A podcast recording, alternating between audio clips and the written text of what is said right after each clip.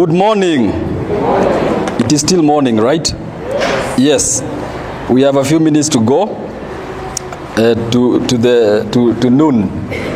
This is the day that the Lord has made, and we will be glad and rejoice in it. Hallelujah. And I am uh, grateful to be here today. Thank you, Pastor Joshua. Thank you, stewards. Thank you, everyone, for coming to church today. Look at your friend, tell them, Thank you, for coming to church. You could have slept. Ungelala lakini umekuja, si ndio?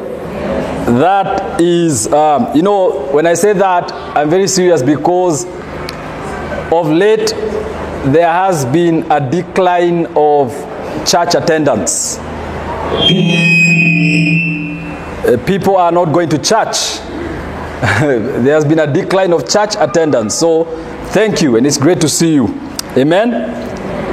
Now, tell your friend now. now. Tell the other one now. Today, I have a word uh, or a teaching that has been on my heart for a while. And it is a question that I've been having. And I've been asking God why. And, and recently, I believe I got an answer. And I didn't like the answer. But it is an answer. And, and you know, when you go before God and you ask Him, and then He answers the way you don't want Him to answer, you have to think about it and at the end of the day, even as you think about it, you know that eventually you will obey Him. It doesn't matter how much you think. If you are guided by the Bible, and if God is your God, and if Jesus Christ is Lord in your sav- uh, is Lord is Savior of your heart, then at the end of it all, you have to obey Him. And today, I want to talk about a very interesting topic. Why God takes from those who don't have and gives to those who have. Okay? Tell your friend why God takes from those who don't have and gives to those who have. Why do the rich continue to be rich and the poor continue to be poor? Why do the anointed continue to be anointed and the ones who are not anointed never get anointed. I don't know if you have ever been there in your life to ask God those hard questions. Why, for example, is Africa becoming poorer while the West is becoming richer? Europe, you see, now this is the thing the principles that I will teach today don't only apply to believers of Jesus Christ, they apply to everyone. How I was raised, because I was raised in a Pentecostal background, I was taught about the God who gives. True or false? The God who gives. And in fact, there are people, you know, the Bible says in John 3:16 that for God so loved the world that he did what? He gave. And all my life I have been taught about the God who gives and I have been also been taught that it is my right to receive from God. Amen. And they have also said about a scripture in Proverbs that says the wealth of the righteous is stored up, oh sorry, the wealth of the wicked is stored up for the righteous. That is a fact. The question is not whether the wealth of the wicked is stored up for the righteous. The question is, what will the righteous do with the wealth once it is given to them? That is a question. And so, why God takes from those who don't have and gives to those who have. Very interesting. Amen. Now, do you have your notebooks and your pens? All right. If you have your notebooks, wave at me. If you have your pen, if you have your phone, wave your phone. All right, because I want us to take a few notes. And if you have a phone, you can put it on uh, flight mode. All right, so that you don't get distracted. Amen. Turn, your, uh, turn to your Bibles with me to the book of Matthew, chapter 25, verses 14 to 30. The book of Matthew. Why God takes away. So today I want to talk about the God who takes. And what I want to emphasize, He doesn't just take away from the wicked, He takes away from believers and gives to other believers. All right? And maybe and hopefully we will begin to understand the responsibilities that we have as believers of Jesus Christ. We will begin to understand where God is involved in our lives and where He's not. All right? Hello? Matthew 25, are you there? If you're there, say amen. If you're not there, say hold on. All right. If you don't have a Bible, say hiya. Ha. Matthew 25, verse 14 to 30, and the Bible says, For it will be like a man going on a journey who called his servants and entrusted to them his property. To one he gave five talents, to another two, to another one, to each according to his according to his ability. Then he went away. He who had received the five talents went at once and traded with them, and he made five talents more. So also he who had the two talents made two talents more. But he who had received the one talent went and dug in the ground and hid his master's money. Now, after a long time, the master of those servants came and settled accounts with them. And he who had received the five talents came forward, bringing five talents more, saying, Master, you delivered to me five talents. Here I have made five talents more. His master said to him, Well done, good and what servant? Faithful servant. You have been faithful over a little. I will set you over much. Enter into the joy of your master. And he also, who had the two talents, came forward saying, Master, you delivered to me two talents. Here, I have made two talents more.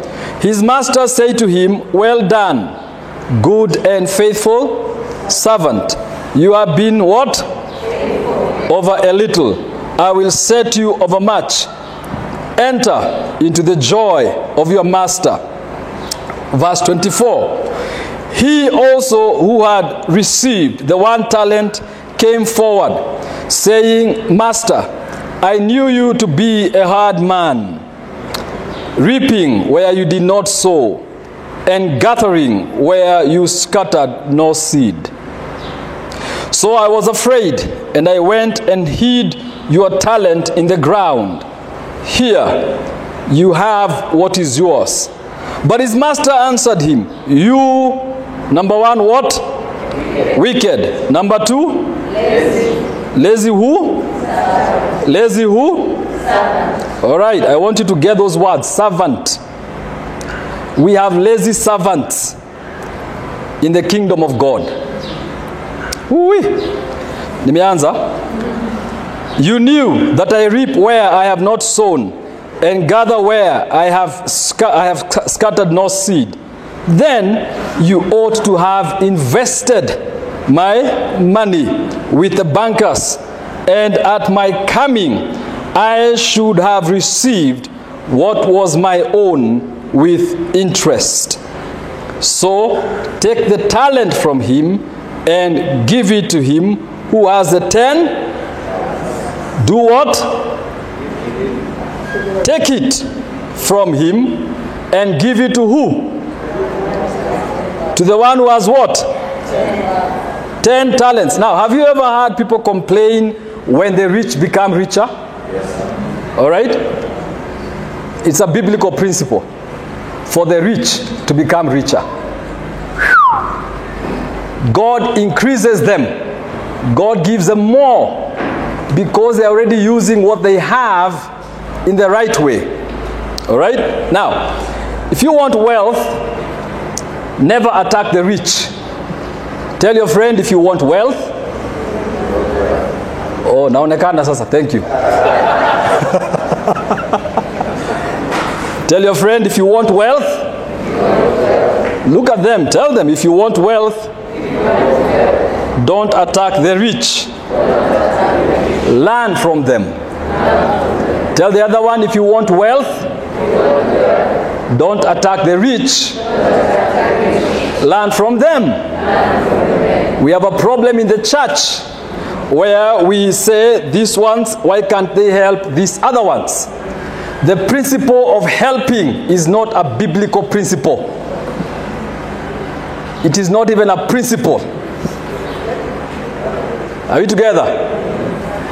Helping, if I am rich, it is not my responsibility to help you to be rich. It is your responsibility to find out how I became rich so that you too can also become what? Rich. All right? Twende tu pole pole. That is why Jesus said, The poor you will always have among you. Now, you see, today what I want to introduce is not the Jesus, uh, is another face of Jesus, another side of God that has not been introduced to the church. All right? We've been introduced to the God of love. We've been introduced to the God who is with you, the God who walks with you through the waters. We've been introduced to this God, okay, who is, and that's a side of God, and that's okay. But then we are not talking about the God of productivity. We are not talking about the God who takes away from those who don't use what He has given them. He takes it away and gives it to other people who are using and increasing what He has given them. I'm talking about the Jesus who is talking about the shrewd manager. You remember that story of the shrewd manager? You go do your Bible study and learn what Jesus said in that text. I am talking about the Jesus who said if a tree does not bear fruit, it should be done what? Cut off. Hello. That is the God I am talking about today because at the beginning of the year, the Lord spoke to me and said to me that the church has become ineffective and unproductive. Therefore, the society despises our work ethics, despises our productivity. You find believers in, uh, in, in a workplace and they are told that when you go to the office, sit on the seat of the manager and begin to possess that seat. You find believers speaking in tongues more than they are working. God will take away from you even the little that you have and he will give it to someone who is not even speaking in tongues. And then you will be complaining for the rest of your life and complaining that this person is rich and I am poor, that this person is successful and I am not successful, that this person is having more impact and more influence, and you are not having more impact, more influence because of work ethic. Tell your friend work ethics. Verse 28 So take the talent from him and give it to him who has the ten talents. For to everyone who does what? Who has more, who has, to everyone who has, more will be given, and he will have an abundance. But from the one who has not, even what he has will be taken away, and cast the worthless servant in the outer darkness. In that place there will be weeping and gnashing of teeth. Now, when you read that parable, it's, it's talking about eternity. It's talking about the day of judgment. All right. Now, several things to note about this parable, and I'm going to give you five principles why God takes from those who don't have and gives to those who have. All right. So, first things first in this parable, what we have to understand is that there is a king or uh, this guy, the rich man. So, who, who is a representative of God in this parable? And so this guy comes and gives these people five talents. But there's one thing I noticed he never told them what to do. Are we together? He never gave them any instructions. He called one and gave him five, called another and gave him two, called another and gave him one, and the Bible says he went on his way. He did not tell them, I expect an interest. He did not tell them, I expect to come back and get what I give you. He gave no instructions. Second thing I realized is that he gave each one according to their ability, not his ability their ability. So, to the one who was given five, he had the ability to work with five talents. The one who was given two, he had the ability to work with two talents. And the one who was given one talent, he, was, he had the ability to work with one talent. In other words, if your ability is to work with one talent, God will not give you five. And if your ability is to work with five talents, God will not give you one. But then the other principle that I saw, uh, what I observed is that when God gives you a talent, He does not give you instructions of what to do with it. Twende pole pole. So, everyone in this room is gifted Everyone in this church has a talent. Everyone in this church has a gift. And our gifts vary in different ways. So we all have been given talents, gifts, and everything according to our abilities. Therefore, if you see someone prophesying, healing the sick, and doing all that, he has been given according to his ability. Everyone in this room, you are financially where you are according to your ability. It has nothing to do with God. Let me repeat that statement. Because we have a problem with us believers. All right? Now, is it possible for God to bless you financially? Yes. All right? But when God gives you money, is it his responsibility to assist you to steward the money? No. It is your responsibility. What you do with that money is not God's problem, it is your problem. Why God takes from those who don't have and gives to those who have. Ask your friend, what is your ability? Ask the other one, what is your ability? And the reason why I want to bring this point of ability is because uh, uh, in Africa, I think I don't know whether I said here before or uh, or in cross generation. But in Africa, we are the most praying continent. True or false? We are the most fasting continent. In fact, it is said Christianity is growing faster in Africa than everywhere else, and so is poverty. So is corruption. So is tribalism in Kenya. So is uh, poor governance. Yet Christianity is growing the biggest in Africa. Now, for example, you don't joke with Nigerian prayers. When those guys decide to pray, they pray. You don't joke with Pentecostal Kenyan prayer. When they decide to pray, we pray.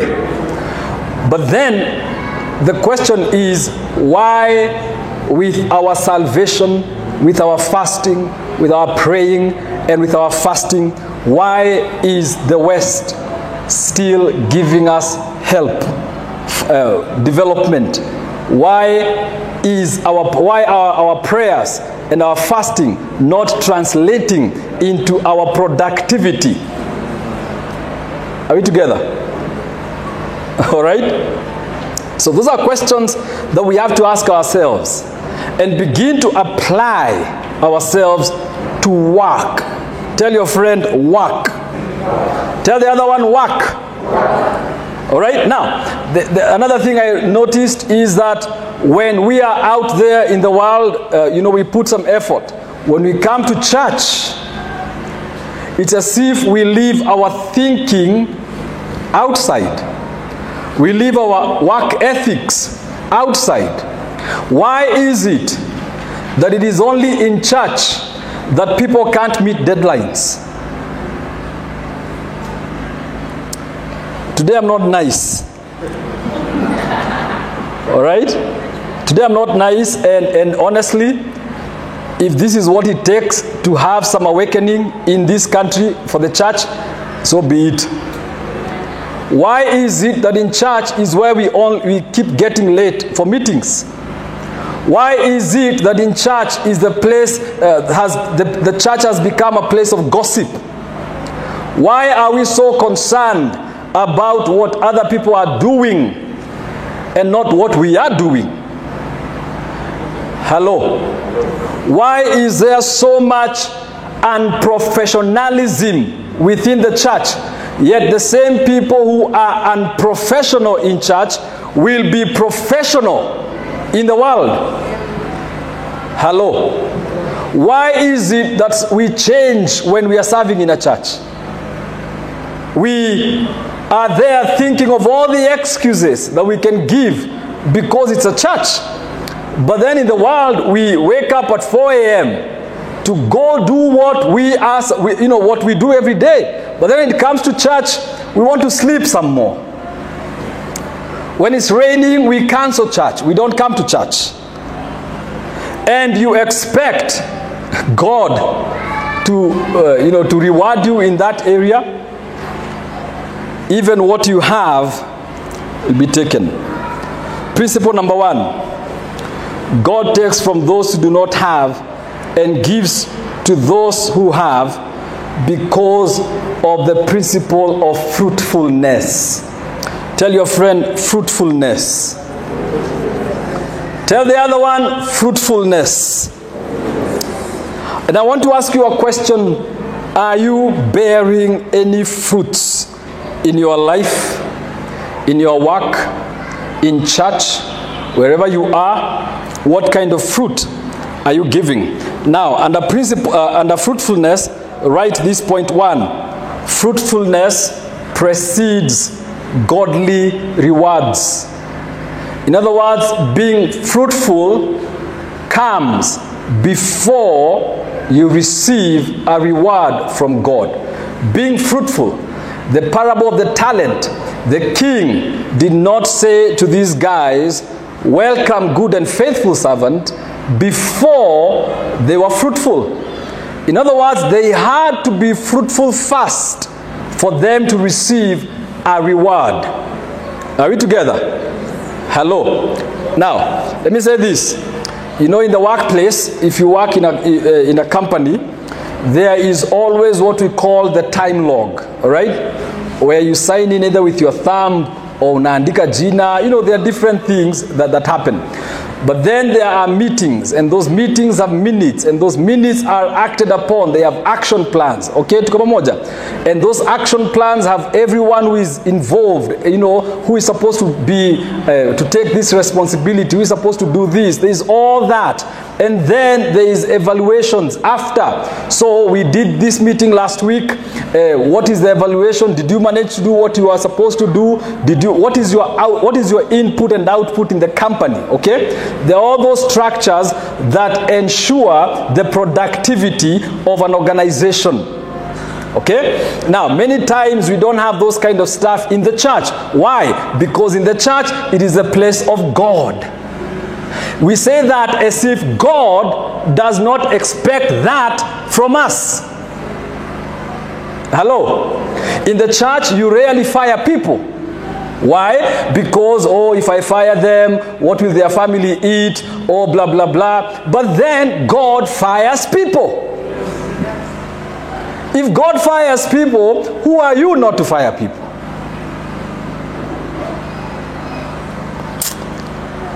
Praise the Lord. God fired this guy. This guy had one talent, fired, out, sitaki kuona hapa, go. Remember, this is Jesus Christ telling this parable. It is not Pastor George. Okay? I'm just trying to interpret this parable and what it means for us now. So Jesus will kick out some people from ministry. Jesus will close some churches. Hello. You know, when I say that, it doesn't sound spiritual, it doesn't sound saved, right? But neither is this parable. This parable doesn't sound saved. The problem we have, we read things, you know, we, we have this Jesus who is, uh, you know, we've been introduced to this Jesus who is nice, kind, or the Jesus who embraces you, the Jesus who takes up our sins with us, the Jesus who is there with us. Oh, my child, my child. Now, that is the Jesus we've been, and that's a, it's a mistake because that side of Jesus is true, but so is the other side of Jesus. Okay? We, we are not talking about the Jesus who walks into a temple and whips people. Why? It is not a popular teaching. If I use that, what am I telling you? That there are things in your life you need to whip away. Kick them out. There are people in your organization that you need to fire, like yesterday. It doesn't matter how much tongues they speak, fire them. It doesn't matter how many people cry, kill those departments. They are not bearing any fruit, they are not progressing anything, they are just pulling you back. Kill them.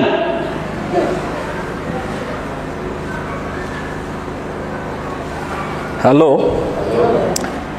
Well, I'm not nice, but it's okay.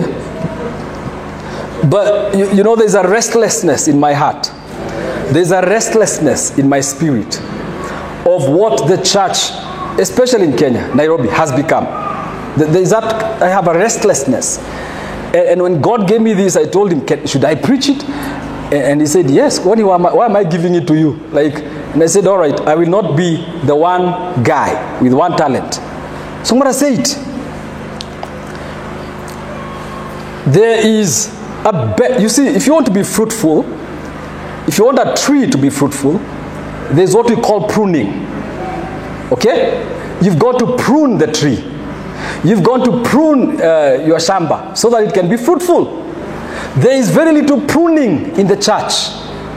Very little pruning. You know, we are so concerned about the person's or oh, state, yeah, and, and I agree, and that's part of it. But when you look at this, was Jesus concerned about what this one guy would feel? No. Did Jesus set expectation for this guy? Did God set any expectation for this guy? No. He didn't tell him go in, go invest. No, he just gave him a talent. Aya, chukua ni yako. He didn't come with a blackboard and explain one, two, three is what I want. One, two, three. No, he didn't do that. But then the two guys who had five and two talents, they go and, and do what they were able to do. Okay? And they come back with a reward. So the principle, if you want your things to be fruitful, begin a pruning process. Fruitfulness precedes godly, godly reward. Number two, it precedes effectiveness. Effectiveness. All right? If you want to be effective, you've got to be fruitful. You must have things that are happening. You must have things that are working. This parable, again, because that's my reference point, we see two people who are effective. Why were they graded as effective? Because they were fruitful. And you see one guy who was not effective. How was he graded that he was not effective? Because he was not fruitful. We have to wake up. Tell your friend, wake up. Tell the other one, wake up. We can't be people who are always running to God with the littlest things, and God is looking at us and saying, Can't you solve that? Can't you come up with a solution for that? All right? Number three, fruitfulness is fueled by responsibility. Responsibility. You must have a sense of responsibility for you to be fruitful. God has given us everything that we need. In fact, I had a quote that says, In every seed there is a tree, and in every tree there is a seed. In every seed there are trees, there are forests. You see, during creation, and, and I'm going to talk about that because four is uh, where God commands. So God creates a human being, Adam and Eve, right? Okay? And then what is the first thing when he created Adam alone? What is the first thing he told Adam? Till the land. Till the land. Tell your friend, till the land. Now, this was before the curse. This was before the fall. So, work is not as a result of the curse. Sweat is a result of the curse.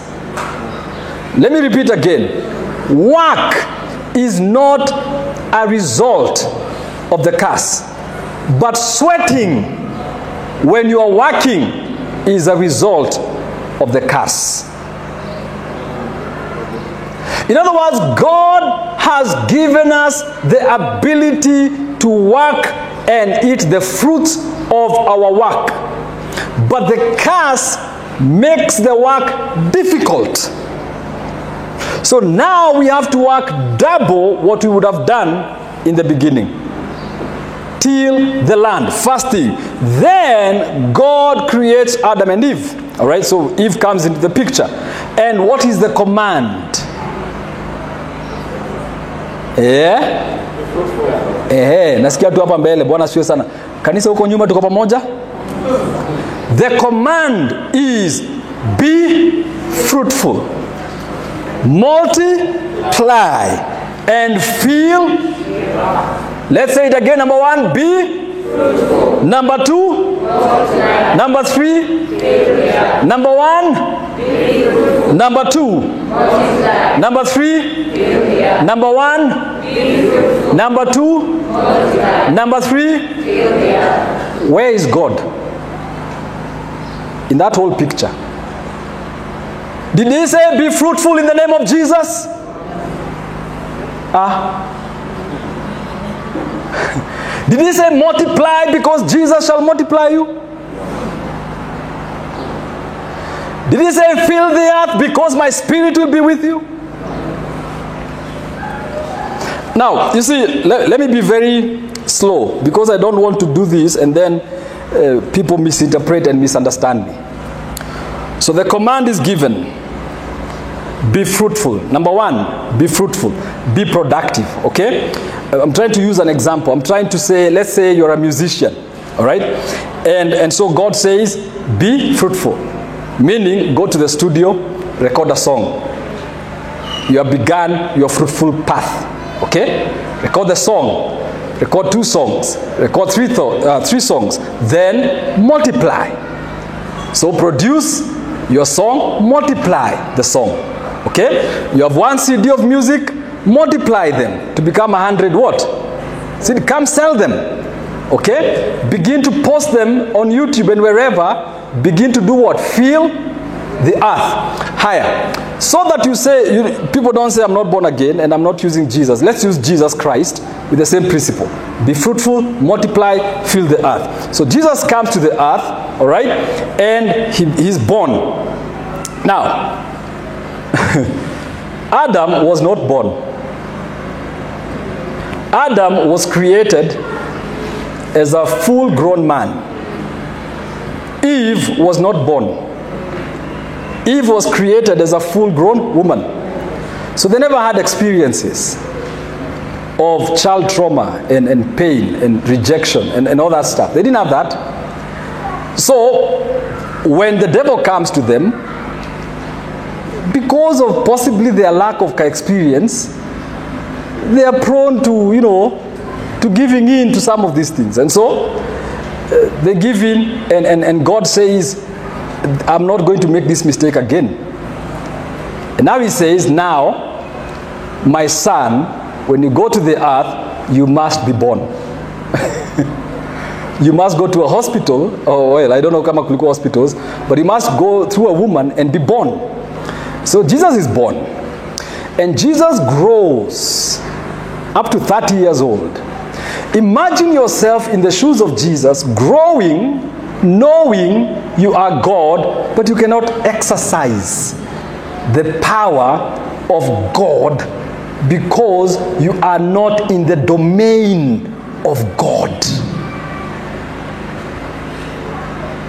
Jesus, uh, the, the Bible says in the book of Genesis that God gave you and I dominion over the earth, which means he excluded himself from having dominion on this earth and delegated that dominion to us. So when Jesus comes, he cannot shine and move with all his glory because this is not his domain. Let me even uh, uh, bring now more thought provoking uh, scriptures or examples. Jacob is wrestling. You know that story. He wrestles for the whole night with an angel. Who does that? Who wrestles an angel? Now, if you study angels, you know how powerful they are, how strong they are. But Joseph, uh, sorry, Jacob wrestles the angel of God till daybreak. In other words, the whole night, Jacob fought, wrestled this angel, and you see, wrestling is very interesting because sometimes you are overcome, you are overcoming this person, sometimes he's overcoming you. And Jacob was so fierce in his wrestling skills that the angel had to hit him at the hip and dislocate him. Ndio wachane na yeye. Haya, tuko pamoja. Mimi naambia story ya Bible. Mimi, this is just oh, the Bible. And even after Jacob was hit on the hip, while he was still limping, he was strong enough to hold on to this guy and tell him, You are not living until you bless me. Not every angel has the power to bless. So, who was that guy? Angels can't change your name.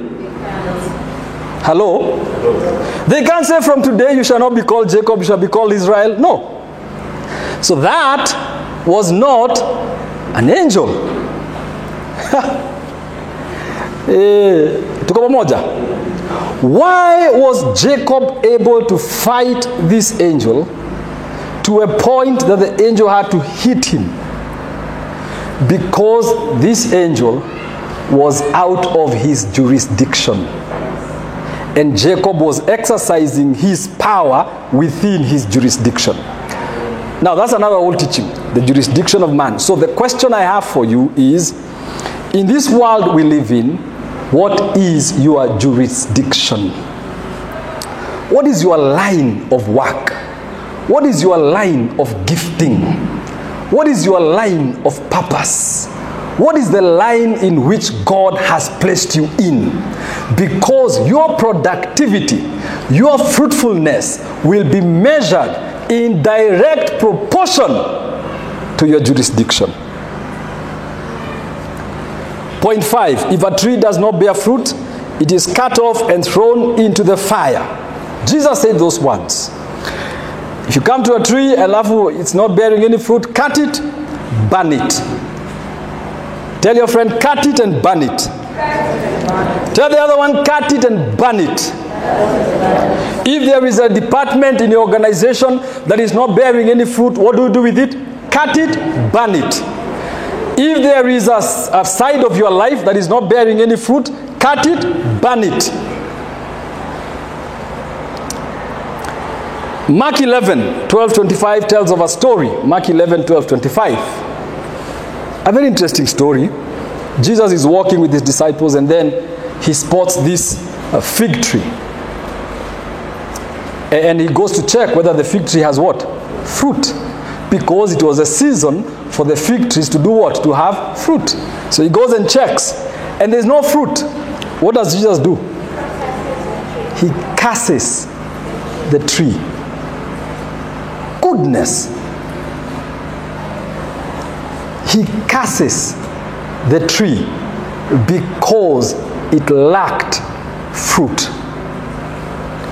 If Jesus came to our church, would he bless us or curse us? These are questions you ask yourself. If Jesus came to your life, would he bless you or curse you? Because by the time he comes, he comes expecting fruit. And he says, I gave you this 10 years ago. What have you done? Where is the fruit of it? So he curses the fig tree because he is a God of justice. Justice. All right? Now, whenever we are praying about justice and we are calling uh, to God about justice, we are always applying justice to our enemies. True or false? Oh, God of justice, have justice on me because my enemies have done this. But have you ever looked at it from the angle that God is actually a God of justice and He will repay every one of us according to our works and according to our productivity? The level of your elevation in life will be dependent upon your productivity in life. The level of the blessings that God gives you will be in proportion, direct proportion to the level of your fruitfulness in what God has given you. Many are praying that the doors to State House may open for them and that they may have an opportunity to meet the president or even become the president. But then, this is the thing the level of those doors will not just open for you because you are praying. It will open for you based on what you carry and the value you can add when you meet this person. All right? That is one side. The second side is that we are not called to meet presidents. I was doing very well now nimeharibika tena. You know. I was on track and then we are not called to meet presidents. We are not called to take tea with CSs. That is not our call. And the problem we have in the church today in Kenya is that many pastors are not comfortable within their jurisdiction. They have not appreciated the positions God has given them, so they desire and admire other positions. That is why when they go there, they are ineffective totally, completely ineffective. How many pastors in Kenya have quit the pulpit to join politics? What impact have they caused in this country? Zero. In the negatives.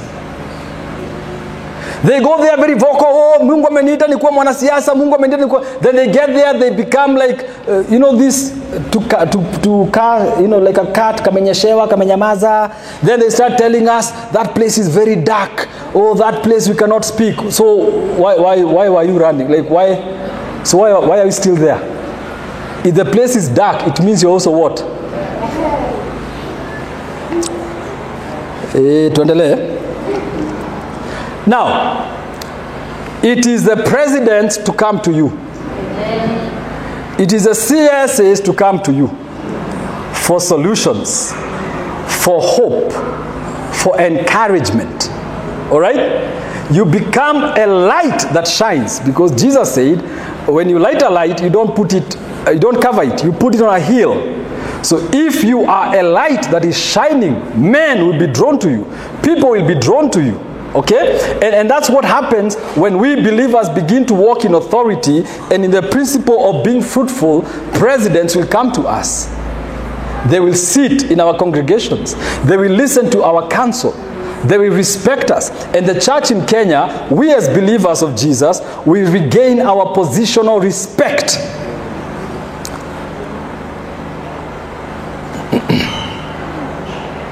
Principle number two. I have only five, so let me now go a bit faster. Principle number one, fruitfulness. Two, management. Management. Managing things. Now, you know, those, this kind of sermons, a lot of people say they are not born again enough. A lot of people say hii ni sermon ya kuhubiria watu wenye kwa maofi, kwa maofisi as if wewe hauko kwa ofisi. You see, we need to understand that whatever God has given you, the ability, the talent, the place that God has placed you, is an office. Whether you're a business person, it's your office. Whether you're a musician, that's your office. Okay? And so, when we talk, and the thing is, these are more biblical than anything else. The principle of management is more biblical than you would ever imagine. From the beginning to Revelation, we see management, management, how God manages His creation, how we ought to manage. Now, management is a matrix by which God gives or takes away. Management is the one thing that God uses to give or to take away. Let me use a very easy example. God has given you a phone a phone. But you don't take care of that phone. So you drop it wherever unataka you just throw it away. Unaichukua tu saa zile unahitaji. And you're believing god praying for another phone and the phone you have is already judging you. It is already testifying against you. Before god Are we together? The phone is already saying, God, don't give him another one to abuse. I am used to him, so let me stick with him, but usimpatie ingine. Mi. You get my point? Management is the matrix by which God gives or takes away. How we manage things. You will be given according to your ability to manage. Okay? God will never give you anything greater that you cannot manage. The principle of everyone say management. Everyone say management. Or what we call stewardship, management. Okay? But in the church, because we like Christianizing, so we call it what? Stewardship. Okay? But principles of management, this is one thing I believe that every person should go through as a class. Management. How you manage your money for example. Money. You know most people don't know how to manage money. And so god gives you money gives you 10000 shillings. And when he gives you 10000 shillings all the troubles and the problems come to say to you niaje we are here. Please sort us help us. Okay and, and so you give this person 10,000, and, and before you know it, in a day, the 10,000 is finished, gone. And, and then you ask them, So what did you do with the money? oh, i don't even know hii pesa inakuja tu ikienda. You know sasa pesa iko wapi? Mimi hata sina pesa. Okay? But, but th- then god says okay. She doesn't know how to manage he doesn't know how to manage uh, put him in a space in a, in a faith face faith face okay this is heaven deciding. You see what i'm trying to tell you guys is that heaven works uh, like the way we work only that they are perfect. Okay? And, so you're put in a wilderness. And, and the money that you used to receive begins to go to someone else who is a good manager. Now this is the truth. The poor are poor managers of resources and the rich are rich are uh, good managers of resources. That's the only difference. So when god wants to speak uh, in a science language in this world a science a, a general whatever physical science ya huko space na nini will he use you or me or elon musk? Why? Are you not the one who is praying? Are we not the ones who are fasting are we not the one who are saying heaven come down why then would he bypass us when he wants to communicate scientifically to the world and go to someone who doesn't even believe in our faith?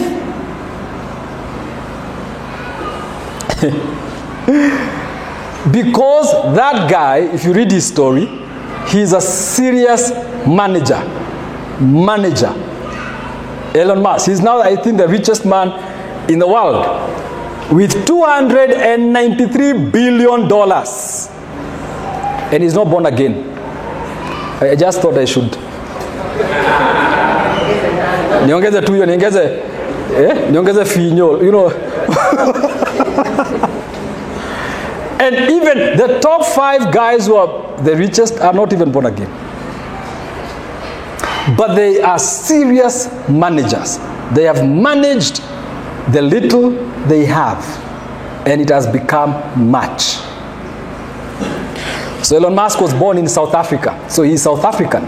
He's half South African and Canadian. Just in case you are wondering. He's from Africa. Tuko pamoja? I'm, I'm just trying to, you know, kuacha kwanza tu kidogo. management of time, management of finances, management of each other, management of self. Okay? These are principles that God is looking at, and these are things that are judging us. So, you bought a book, for example, and you want to read. And now you have bought 75 books that are all looking at you, asking, when are you going to read us? They are testifying against you. Every day when you pass by, they testify. God uses and blesses us according to our ability, not His ability. That's not a very popular statement in Pentecostalism, but it is a principle that is brought out by the parable. That God uses you, blesses you according to your ability, not His ability. And I'm going to give you a biblical example. We have two people, two guys, brilliant men, Paul and Peter. Or maybe I say Peter and Paul. Peter came first, then Paul. Peter had an experience with Jesus. He was with Jesus. He ate food with Jesus. He walked with Jesus. He had the first hand experience with Jesus. But Peter had limitations. Tell your friend limitations. It doesn't matter how much you walk with Jesus. Hello? You can eat with Jesus. You can fast all the days of your life. But if you don't work on the limitations that are limiting you, you will only be used to the level you are. So Peter had all this experience. Peter had, Peter, he's a great guy. I'm not trying to undermine him. He's a great guy. He's the same guy who walked on the streets and people were healed by his shadow. That Peter. But he had a limitation of education and intellect. All right? So he could not be used to reach the kings. and the emperors. And it could not be used to shake the nation. Kimeharibika. Sema kimeumana. then we have Paul. He never walked with Jesus physically. He never ate with Jesus physically. He never even saw Jesus because he was, he- his appearance, Paul's appearance, came long after Jesus had died and resurrected and gone to heaven. Then this guy comes, and the only experience he has with Jesus is when alichapwa coffee. Nasemaga he was slapped from his horse and he fell, and for three days he was blind. Hiyo coffee haikuwa jokes. kofi unaenda ki- kipofu pa siku tatu so you have to be prayed upon but then he had advantages that peter did not have he had exposure that peter did not have he had education that peter did not have and so god finally finds a man with whom he can shake the nation with and, and, and today, every doctrine we preach is based on whose teachings? Paul. He, you know, if Paul did not come, if he was not intellectual, if he was not smart, he would not have written all those books, and therefore we would not have had the New Testament as it is today. Tungekuwa na- tuna the Gospels, na maybe the book of Revelation, and 1 John, 2 John. You get my point? But every doctrine today in the church is based on Paul.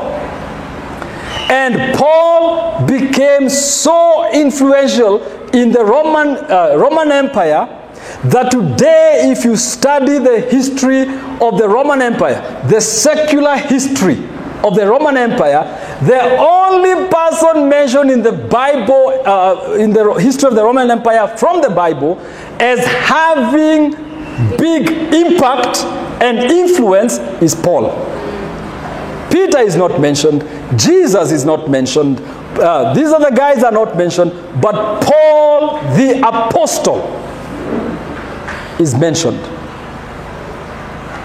He had the language of kings. He could speak to kings. He could speak to wealthy people. Tuko pamoja? Tafadhali, tafadhali tuelewanwe. Hello. Twende tu pole because there are people we develop attitudes when i talk to rich people and they give me money una develop attitude wewe because you cannot tell your friend kuna abilities zingine. Mungu anapeaga watu wake. Are we together? Over beyond favor there is if you want to impact you have to have the language. If you for example if the president came today the president of kenya other than you mentioning election what would we tell him?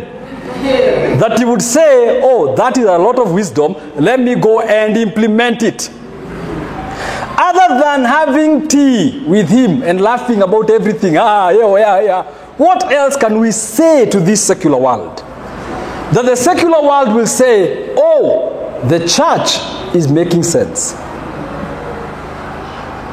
That is the glory that we have fallen from. That is how far we have fallen. We came to church, we locked ourselves. We formed empires within ourselves. Jesus came to the world and he went to the world. He did not form a church.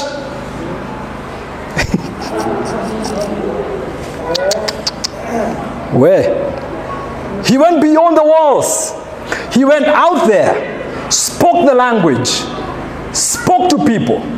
Paul went, spoke to kings. There is actually, I think it's Agrippa or Felix, that Paul speaks and he says, uh, the, the king says, You almost convinced me. now understand that the Roman Empire of that time had serious intellectual people who were governing them. He goes to Mars Hill, where the philosophers used to sit, and he begins to speak with them. And he tells them, I have come to tell you about this unknown God. And he reasons with them, and they say, Can you come back tomorrow? We want more. God uses us and blesses us according to our ability. So tell your friend, go to the right places. Network with the right people. And your blessings will begin to flow. Let me repeat again. Go to the right people. Tell your friend, go to the right people. Go to the right places. And your blessings will begin to flow. Because some people are seated here praying for a financial breakthrough, but they're in the wrong spaces. They have the wrong friends. They are not in the right places where money is exchanging hands. Are we together? But you're there fasting and praying. And God is saying, All right, your prayer has arrived. Now I have sent Pastor George to come and tell you. Stop praying now. Go. Go now to the right spaces. Okay? So we are trying to raise funds. For example, get the right people who have money. Eh? Kimekuwa kigumu. God uses people who have money to supply for his work. So don't hate the rich. Don't fight the rich. They may be the guys who are tied to your destiny. Then you fight them and you never see your destiny. And you go to heaven and God says, You worthless servant, you are lazy, go. And then you're saying, Oh God, but He says, No, I brought people in your way. Let's understand some of these things and how heaven will be like and the challenges that people will face and how tough and hard God will be and how tough and hard God is right now.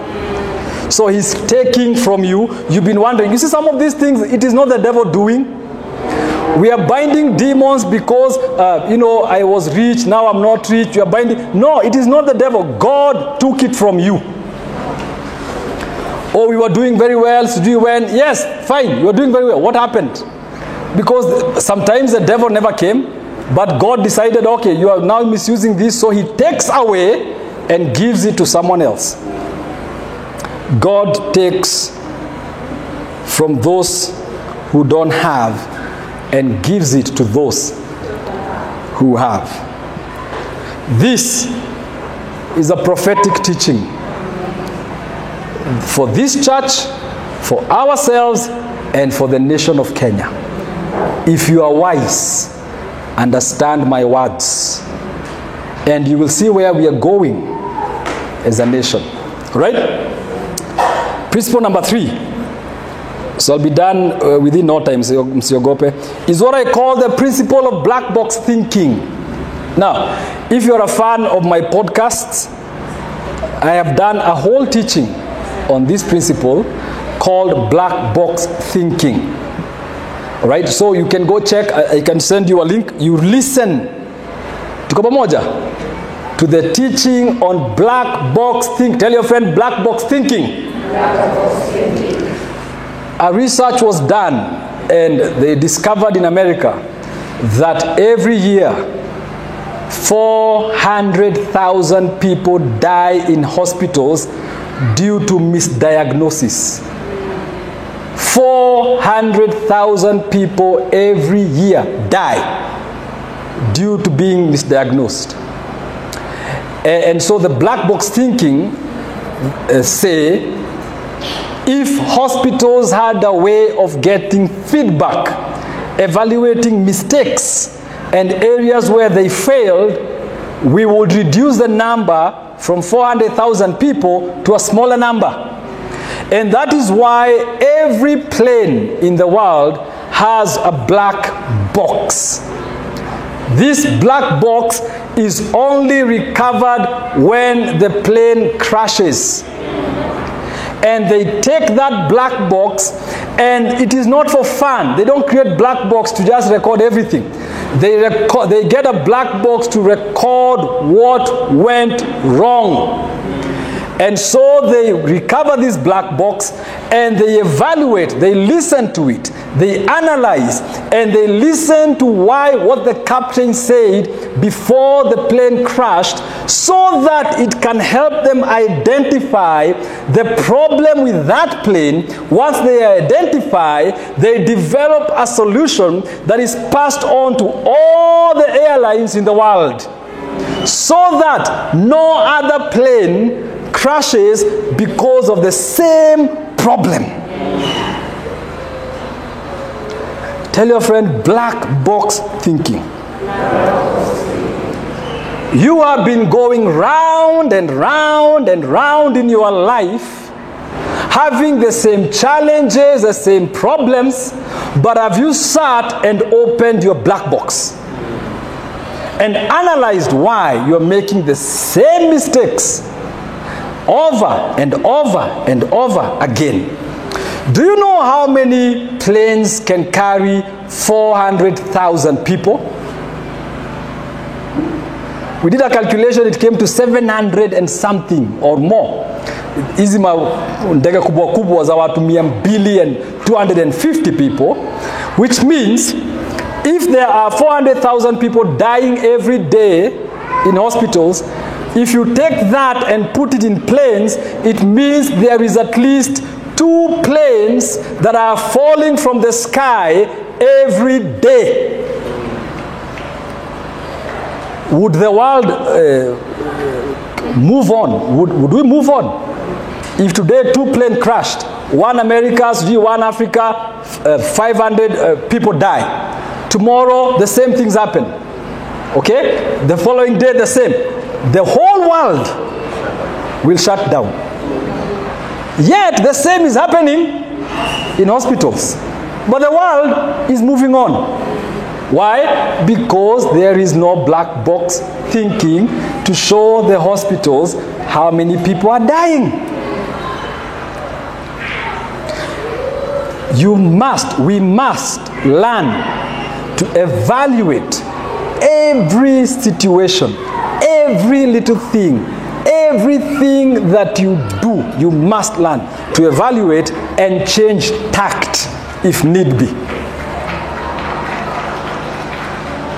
If you're running a ministry like me, you must learn to do black box thinking and identify where, why is this thing collapsing?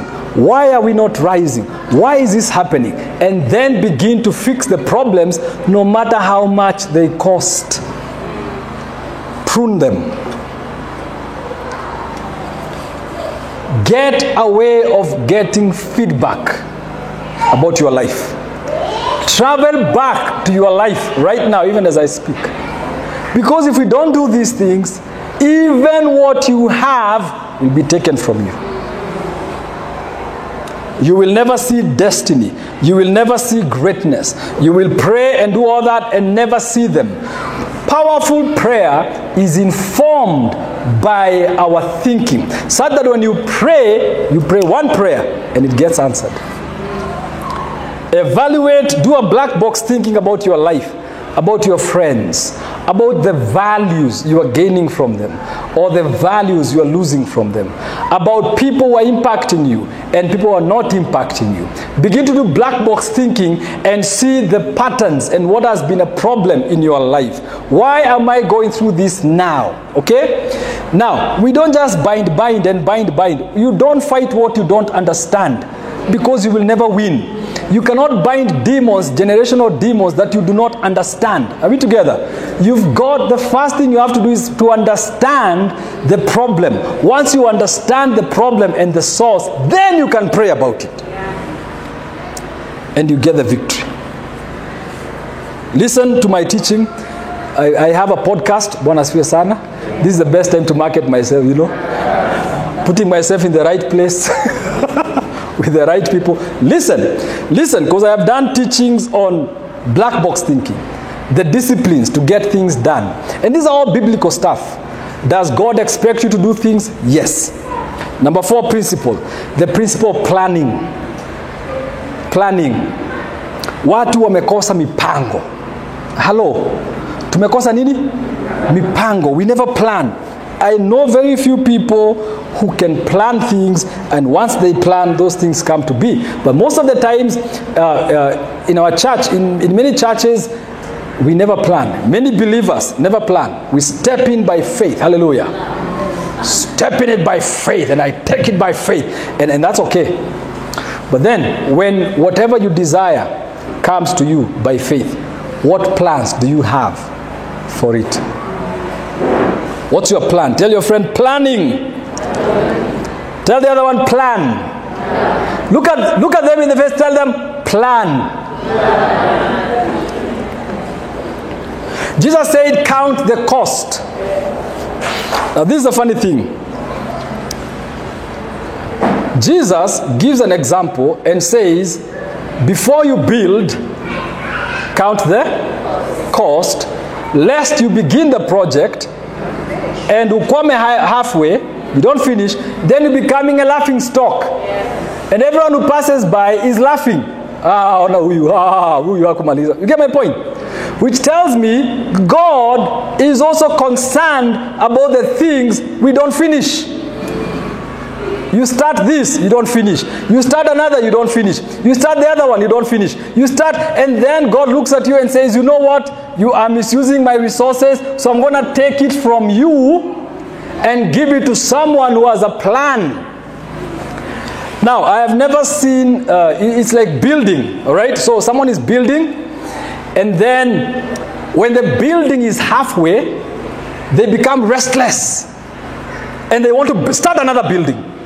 Ushaona mtu kama huyo kweli?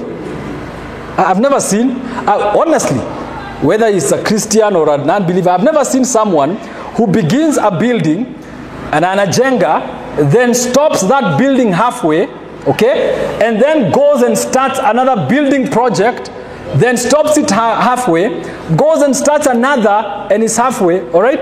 Now, in truth, that doesn't make sense because it, it shows kuna kashida. Toa building, look at your life. Take the tasks you have started and not finished, and started and not finished as buildings. And tell me how many people will laugh at you when they pass by and they see you started this, you did not finish. You started this. Or I started reading a book. Ah, unajichoja Ah, you know, nimeanza, nime decide now I am building a culture of reading. Hey, tuko pamoja. And then so you take a book and say, mm, I'm going to begin this book. Hallelujah. Unasoma chapter 1, hadi umalizi chapter 1, 3 pages. Unaweza kufikiria lakini kwa nini maisha yangu inakuwaga hivi? Kwa nini ni kama niko stagnant? That word stagnant is very christian word. Sasa imekuwa very adopted. Stagnation. We pray against the spirit of there is no spirit of stagnation. You are the one who has you are the one when you're the cause of of the stagnation. So so you read book una, unachoka. So you never finish. Now this talks about thinking through things before doing them. Think through see the end uh, from the beginning. Think through things. Tell your friend, think through things. Before you do them, think. Jesus is advocating for what I call strategic thinking. Okay? Count the cost. Now, strategic thinking will win battles for you before you even step into the battlefield. When you think through plan, plan, plan. God takes from those who never plan. So, today, on this day, the prophetic word that is coming to you do not start anything else before you finish what you have not finished. Tell your friend, do not start anything else Okay, okay, hold on, hold on. Let's let's look at your friend, tell them the prophetic word for today is this. Do not start something else before you finish what you started. And you haven't finished.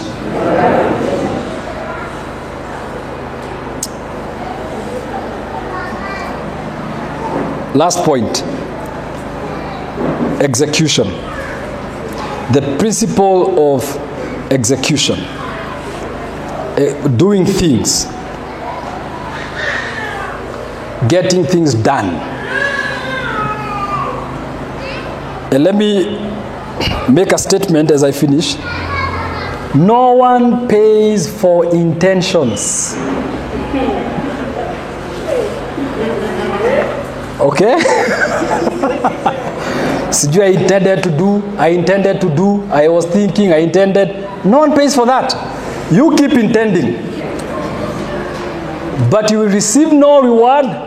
The Lord will not even fight for you because of intentions. But execution, doing it, taking action for it, then there is a reward. Now, the parable of the talent, this guy may have intended to invest, all right? This one guy, true or false? But, but he never did it. So maybe when he buried that talent yake, maybe every day when he would wake up, that talent would call him. You know, kuna venye unaitagwa na, na something. Your gifts are calling. Now, let, let me explain that point. It, it is like when you have a prophetic gift or a gift of teaching or a gift of investing and business, and then you're not doing that, so every day there is this thing that is telling you, I need to do this. I need to do. So you're telling yourself, right? I need to start. I need to call. Or, or when you need to call so and so, I need to call so and so. I need to. It is intention. That is intention, but you never called. So no one will pay you for intention. No one pays you for intending to be a good person.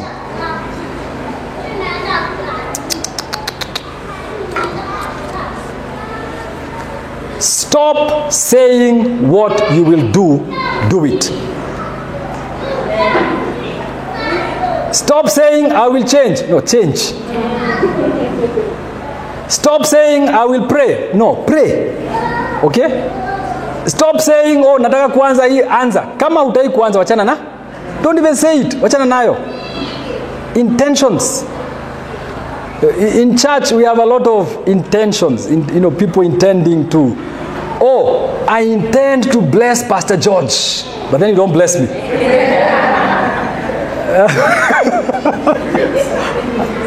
Intentions, you know, we are intending. I'm intending to. I'm intending to, but then you don't do it. So when I'm praying, I will not pray thinking you intended to. I'm just going to say a general prayer. And I said up, I think it was here last time, uh, another someone I said, as a pastor, hallelujah, I will pray more for people who bless me. Tuko pamoja? Ayai. Wacha niseme hizi vitu uh, because it is very true. Just like you would respond quicker to someone who blesses you, I am also human. Hallelujah. You send me money, hallelujah, Bwana asifiwe sana. I will say a prayer over your life that you've never had. The Lord bless you and keep you. The Lord be with you. The Lord, ah, hallelujah.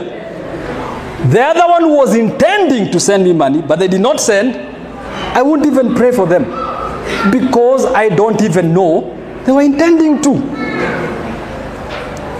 People go where their interests are.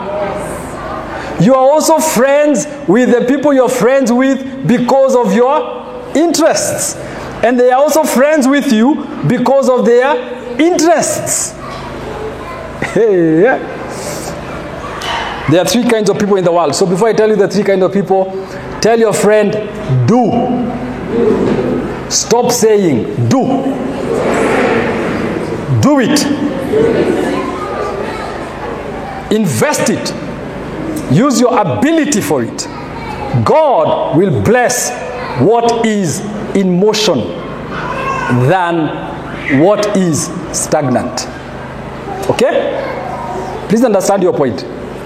God will bless you when you step out, but He will never bless you when you're still there waiting, waiting, waiting.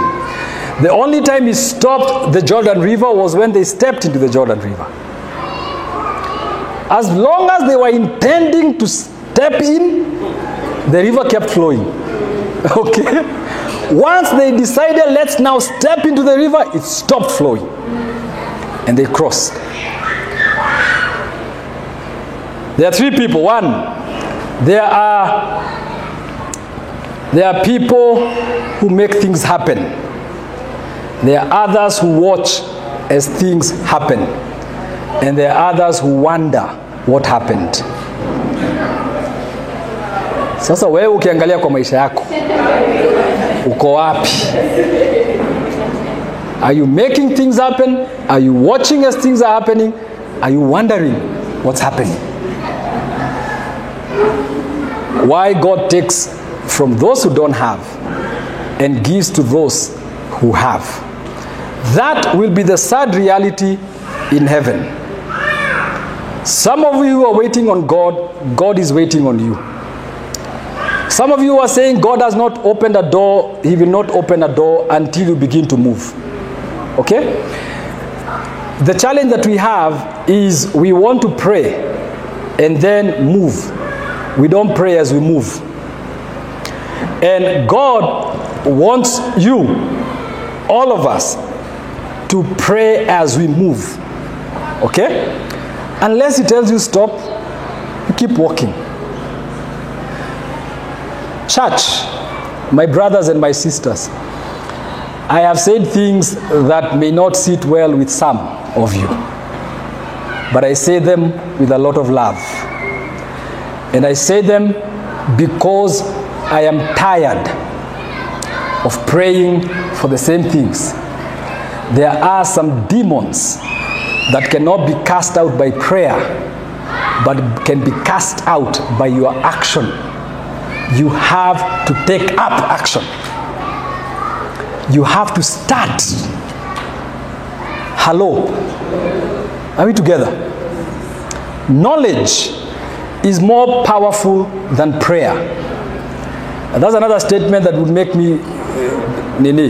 But when you pray without knowing, you will pray for the wrong thing. So gain knowledge, combine it with prayer, and God Himself, who sees in heaven, will begin to move through you. Because at the end of our lives, He will ask for accountability. He will not reward intentions. He will reward things we have done or not done. Amen? So let me pray for you. Let me say a prayer. May the Lord our God bless you in all things. May the Lord, who is a productive God, give us his image of productivity. The God of great work ethic, may he come and become our God. The God who moves heaven and earth for his glory, may he be upon us. The God who rewards, the God of management, the God of fruitfulness, the God who shows us the way to follow and how to become effective in our lives, may He become our God. May you experience that God today. And I also pray that we will not be cut off, but that we will become so productive that heaven will rejoice. That heaven will say, Welcome, good and faithful servant. You have been faithful with little. I'm going to give you more. I pray for everyone today, whether it's finances, whether it is business, whatever it is that you're doing, that you will begin to move in wisdom and move in the Spirit of God, and that the Spirit of God will give you to give you, will begin to give you strategies on what to do in your businesses.